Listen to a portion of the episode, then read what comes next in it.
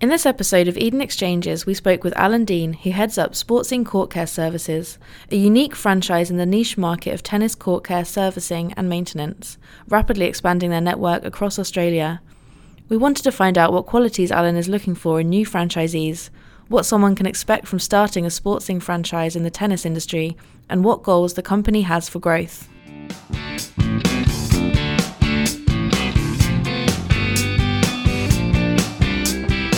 Welcome everyone. My name is Raghu. I'm here with Florence Salisbury from Eden Exchange.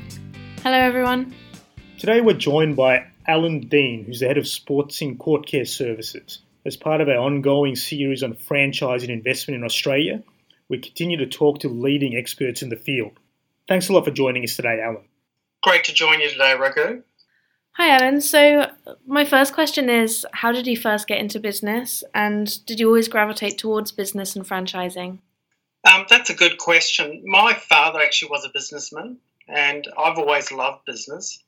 Um, I was a business broker for a few years, and I love. I just, I guess, I just love the processes that are involved in growing a business.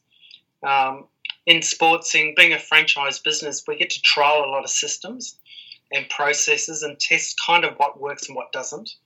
Um, it really helps to leapfrog a new franchisee to success when they walk into a business when you have tried and true processes for them just to step into. So um, the, yeah, the, the business process, I guess, is something that intrigues me. Yeah, it's interesting. So when did you first find yourself getting into sportsing itself? Was you know tennis something you're always interested in, or was it the the concept of business that attracted you to, to the franchise itself? I think it was a combination of the two, and the fact that it is a really unique niche it's kind of one of those niche niche markets. Like, um, so what we really do is we look after um, basically the tennis courts in Australia. So whether they be clubs or personal tennis courts or schools or, or resorts. Um, it really is a niche little market, and, um, and I think that's probably what intrigued me. Um, the company is actually over 25 years old. Um, and when Sandy and I took over the head office, we've seen this company really start to flourish and grow. We've we've seen growth of almost we've almost doubled over the last couple of years. So leading on from that, what are some lessons you've learned while growing the franchise and, the, and growing the brand? Um, I, look, I think the lessons are really it's, it's all about the franchisees. My job here is to make sure that each franchisee is successful and fl- and really flowing from that, we become successful as a brand. Um, and I think it comes down to really choosing the right people. You know, choosing people that really love what they love to do, and um, have a great attitude.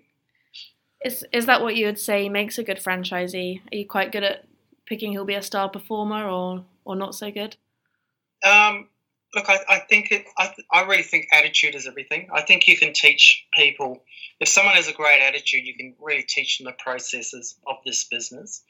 But um, and and I guess flowing from that really is their drive and their the attitude is really what will make them become a great business. Um, I've learned a lot. I really have. We we made some minor mistakes at the beginning, but um, I think I, you know from that first phone call, you can probably really tell um, really where someone's at, like as to whether they uh, they probably have those uh, those qualities that are going to make a good franchisee. Yeah, and I mean, is that a lot more important than, say, for example, having a, a background in maintenance or even exposure to to court care? Is that you know that attitude is something you can? Uh, is that something you're inborn with? And the training itself, um, would you say one is more important than the other? That attitude versus the skills there. I think it's a combination of the two, but certainly, look, if I had to choose between attitude and the skill set, I think I'd go for attitude. Yeah. Um, the, the skill set is obviously very important. You know, having a combination of of skills, of some sales and marketing. It doesn't actually have to be something that someone's been in, but it just helps if someone can communicate well with customers. Um, really, the rest of it we can teach them. As long as someone enjoys in our business, being like enjoying the outdoors um, and, and enjoy this type of business, really, I think we can teach probably everything else that goes with it.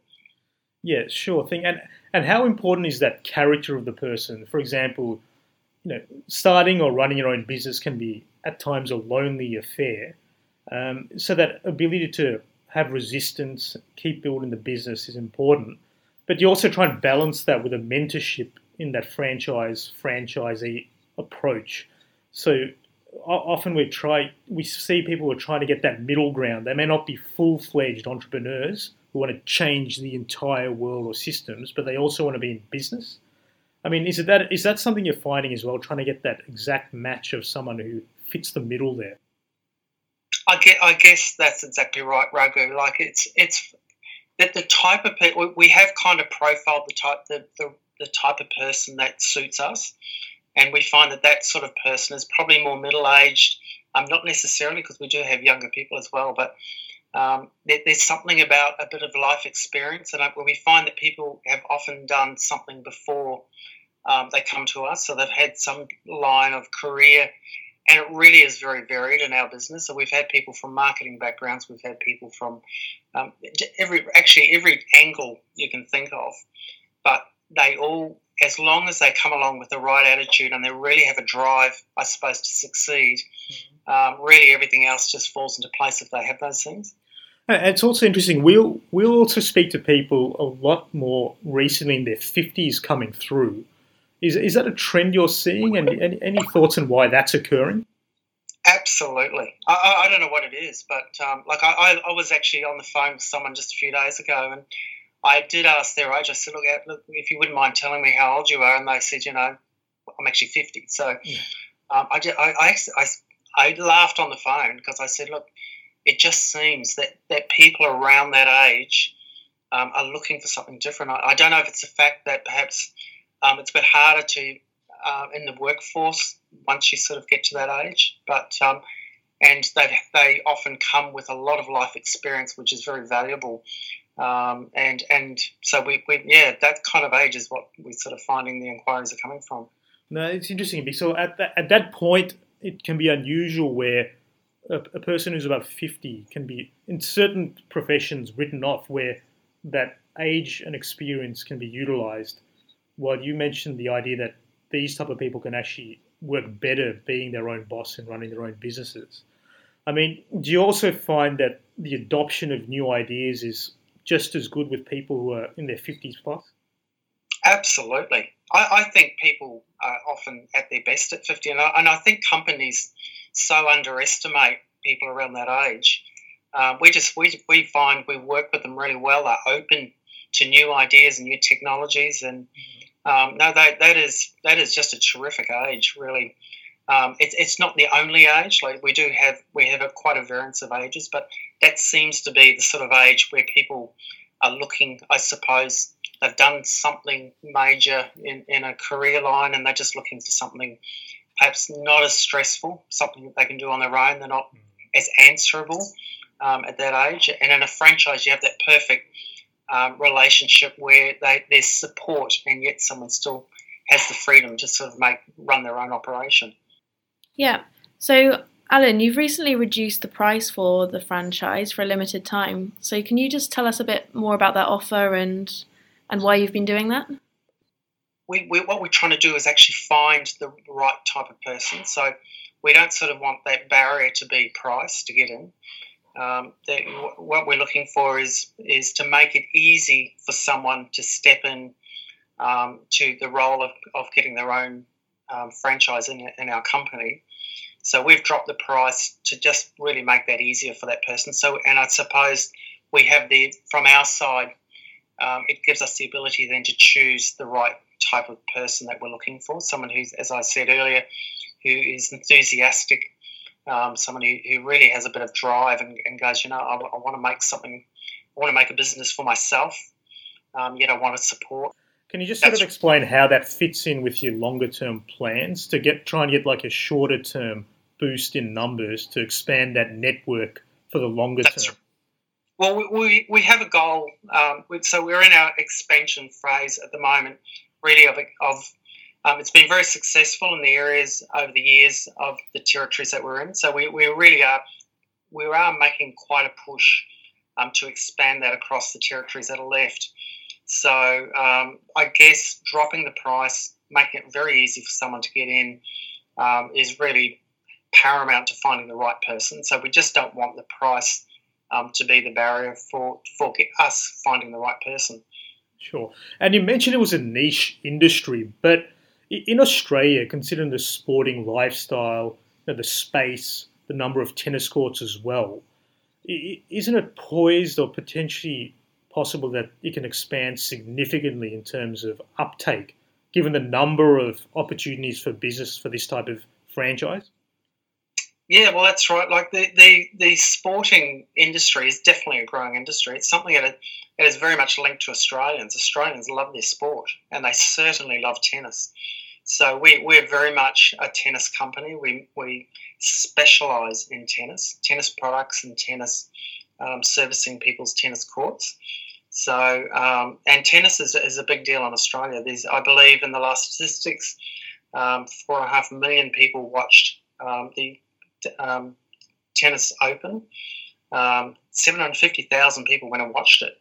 So it's, and I think 1.5 million people put down as tennis as their um, preferred sport. So it really, tennis is, is a big deal, definitely in Australia.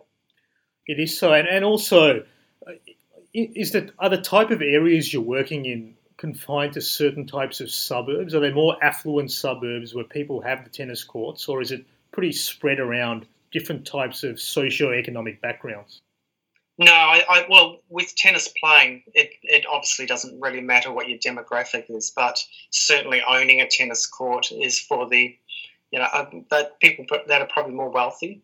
So um, yeah, we tend to, I suppose, in our work in a day to day, franchisees, um, like they, we find that you know obviously beautiful homes yeah. that have you know the, the the swimming pool and the tennis court. So um, yeah, so those yeah, definitely to own a tennis court um, is definitely of the higher demographic. Given the Aussie market, what are your thoughts on where the Australian franchising sector is heading? I mean, why do you think it's so popular in Australia, not just in tennis courts, just the concept of franchising itself? Do you think it's a particularly Aussie trait, or is there anything else driving it? Um, I think that people, what what the feedback I get is that people like to have the freedom of having their own business. However, they like the support and they like the processes to already be set up for them. So it kind of is the perfect marriage. So um, and and it's a, I guess a little reliance on each other. So the franchisor is reliant on the franchisee being successful, and the franchisee relies on the franchise franchisor supplying the support that's needed for their business to grow. Um, and it works very like it works very very well. I, I believe it's one of the best systems you can work under um, because you, you have people have the ability to grow that you don't get as an employee, and um, like growing a business, it's it's fun, it's um, it's exciting, you know, and obviously your income grows with that as well. So uh, it's perfect. Yeah, I, I, I believe so anyway. Yeah, fantastic. And in, in, terms of the next steps, if if someone wants to reach out to you about a sportsing franchise, how do they go about doing that? Is there a website um, you have set up they should be heading towards? And once they do make contact, what are usually the next steps from your end to try and um, meet them or see if they're the right fit?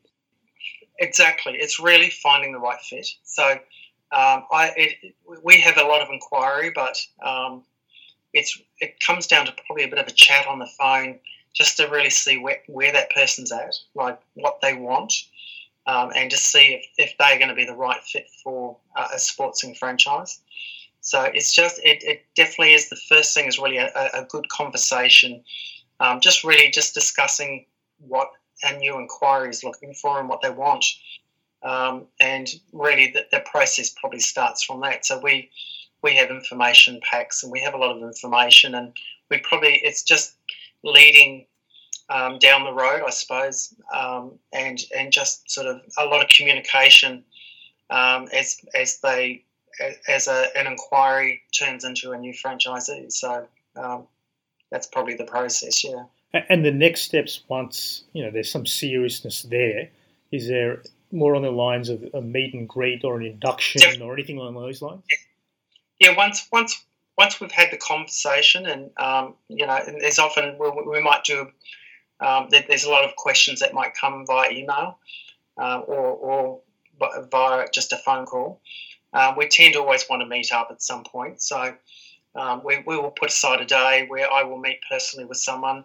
Um, they, if they're from interstate, they'll fly in. We spend a day, um, and we just go through the whole business with them. So we whether we might go out on the tennis court, we'll show them how our processes work, and and then we'll really go through how the business works, how it, how we get our leads, how we market, how we grow a business, how we um, you know, even down to invoicing and um, all the processes that we do in the business. So they sort of get it, they can try it on for a day, I guess, and see how it fits, and then walk away knowing whether this is for them or not. Yeah, great. And, and, and it seems like a very transparent process there. Uh, you touched on it before, but do you have any goals for the franchise for the year coming up? We do, yeah. We we um, they're not mad goals. We just we, we re- what we're really trying to do is we have um, another thirteen available territories. So over the next couple of years, our goal really is to find really great people to fill um, those territories. So um, so we, we, we just we, we, we're growing um, and just trying to find the right type of person that will fit um, for us. So that's that's really I suppose our goals for the next couple of years. Thanks, Alan. It hasn't been that long really since you took over the head office. I mean, what do you see your role is, and what are there any key points that you're always trying to push as the company vision and company culture for Sportsing? It's really making our franchisees successful. I, I, I, think my role is to make them happy and and finding for them the right life work balance for them. And really, if I can make them successful, really, I've done my job. So um, that's what I, I, guess I strive for. It's all about the franchisees. This business doesn't exist without them. So um, as new people come in, it's imperative that, that um, from my point of view, that I set them up correctly, that they have all the tools in place so that they can go out there and, and build for themselves a great, successful business. And I think if they've done that, then I've really achieved my, my role. Yeah, fantastic. So it must be a, a, very satisfying experience, not just monetarily, but also the satisfaction of seeing the work you're doing, helping these people achieve their goals. Absolutely, uh, yeah. Because most of them haven't hadn't actually had a business of their own before. They've like they've worked for like maybe corporates or um, other companies. So to actually get out there and see them love building their own business, I suppose yeah, it is. It's it's very satisfying from my point of view. We get a lot of questions about the value of a franchise oh, versus the initial yep. investment gone in. I mean, can you outline what someone really gets from investing both their money and time into a sportsing franchise? Look, while they're not overly priced compared to some, you're still looking at a, a decent commitment there. So, what what really is the value of a sportsing franchise? Well, they, well, they get um, they, they like it's, it's, quite resource heavy from um, the, from our point of view to set up a new franchisee. So there is a lot of support. There is three weeks training and ongoing support from there. Um, I suppose that's built into some of the costs, but there's also we supply a signed written trailer that really has all of the equipment, all the tools. It has brochures. We supply marketing systems. We um, supply, there is a long list of things that we supply, uh, and really value for money, bang for buck. It, there's a lot of value in it. Look, it's been really uh, fascinating, Alan. Um, you, you, can just see that it's a lot more than people may imagine. Uh, the tennis court and sports maintenance business. Uh, people from a variety of backgrounds entering it. And would encourage anyone interested in finding more about a Sportsing franchise to head to www.sportsing.com.au and have a look at some of the opportunities presented there. Apart from that, for more business and investment opportunities, please head to edenexchange.com or to check out some interviews with some leading franchises like Alan, head to businessbuyinvest.com and you'll be able to get a clearer understanding of some of the stories of successful franchises in Australia. Apart from that, thanks a lot, Alan, for joining us today. It's been a pleasure. Thanks, Raghu. Likewise. Thank you.